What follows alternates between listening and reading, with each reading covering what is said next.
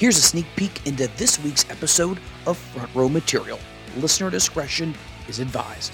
So then they send me to a Menards to get the uh, the trash cans and the lids. So here I am going to Menards getting this stuff, and then I come back to the arena. I go backstage, and Knobbs was telling me how to take the handles off of the uh, the lids and how to tape with uh, white tape, so like the the spurs or whatever, like that, the burrs won't like hurt anybody. So like literally, I'm listening. I'm taking instructions from him. I go into the corner to sit down to do my said assignment, and they're all looking at me.